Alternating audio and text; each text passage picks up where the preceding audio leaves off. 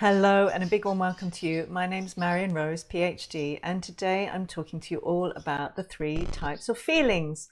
Now, what I love about this is I find it so helpful because when we know and understand three types of feelings and their true cause, then we can respond in the most helpful way. And that's whether that's us and our own feelings, or whether that's the feelings of others, whether we're a parent or it's a partner or a friend or whoever it is.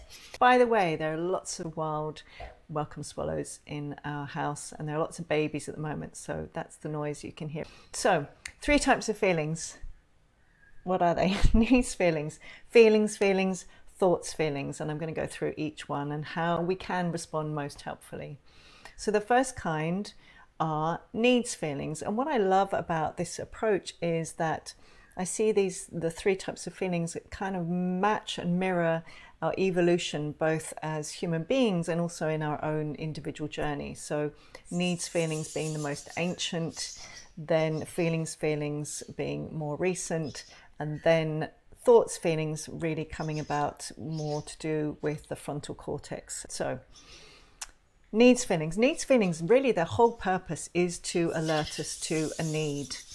So that is why they are there. So, for example, when we feel lonely, it's alerting to us to a need for connection. When we feel frustrated, we might be needing some agency or some autonomy or some choice. So, of course, the most helpful response to a need feeling is to meet that need, usually to respond compassionately first to the feeling and then to meet that need. So, that might be if it's our child, sweetheart, are you feeling lonely right now? Are you, are you wanting some connection? Would you like uh, to have a cuddle on the couch with me? If it's ourselves, because often we've internalized a different response to our needs, sometimes part of the Marion method work is uh, looking at those um, earlier ways our needs were responded to and how that's affecting us now. But again, it's the same things. It's connecting with compassion for the needs. So we might do that with our inner loving mother. Sweetheart, you really, you're really feeling lonely. You really want some connection. Then connecting with are we willing to have that need met, which is often a really key part. And then if we are willing to take action to meet that need.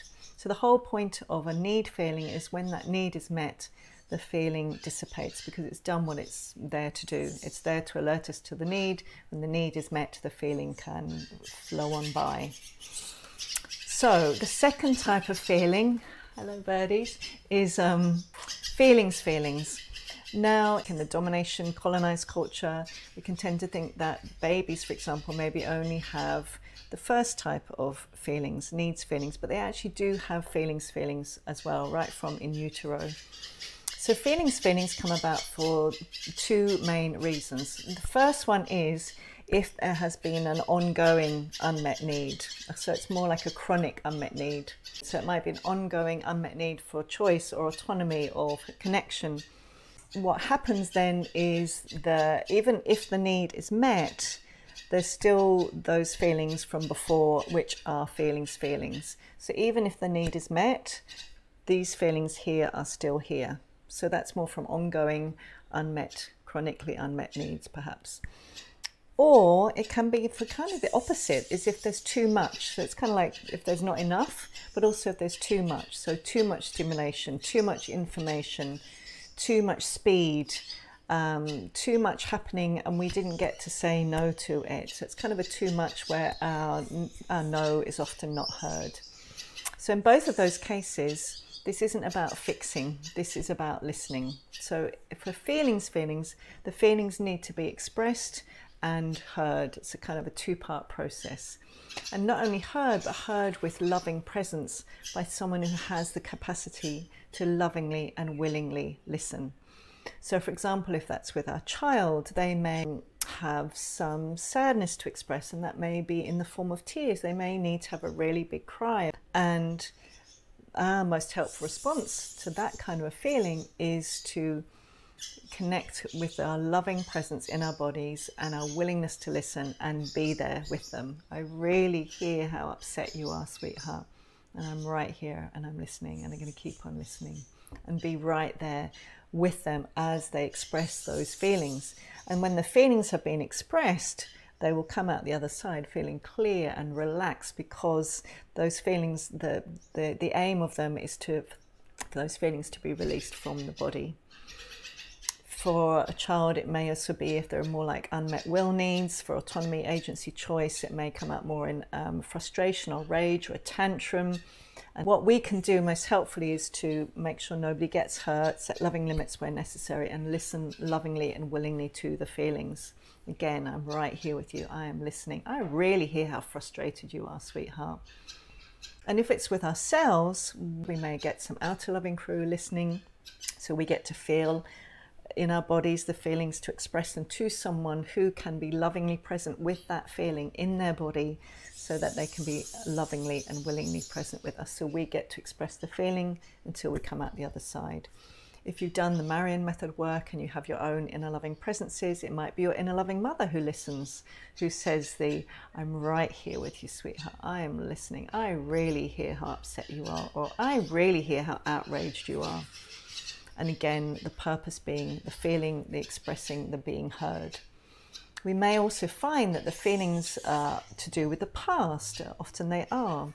Again, that's the how we're designed to work, how our psyche works. So, in the expressing of the feelings from the past, those younger parts need to be lovingly heard and to have reparative experiences. And that's what the inner loving presence process work does. So that's feelings, feelings. Gosh, the birds are being really noisy right now, aren't they? I hope you can still hear me. So the whole point of feelings, feelings is for feelings to be expressed so they get to leave the body um, by being lovingly and willingly heard. The third type of feelings are called thoughts feelings. Now, thoughts feelings are not so salient for babies and younger children. They start to come in more and more because they're so often learnt through experience. We're making conclusions about uh, how things are from our experiences in our family and in our life, but we're also learning cultural ways of thinking. So, for example, guilt is a thought feeling. It's not a needs feeling, it's not a feelings feeling. It purely comes from ways of thinking. So it comes from telling ourselves that we should do something, so that's coercing ourselves, or after not doing something or doing something, shoulding ourselves. I shouldn't have done that. So that's a kind of punishment or judgment. So, what can we do there instead? So, what we can do for ourselves, and this is key to the Marion method work, is instead of coercing ourselves, we increasingly learn to respond from willingness. And instead of judging ourselves, we increasingly learn to respond to ourselves with loving compassion.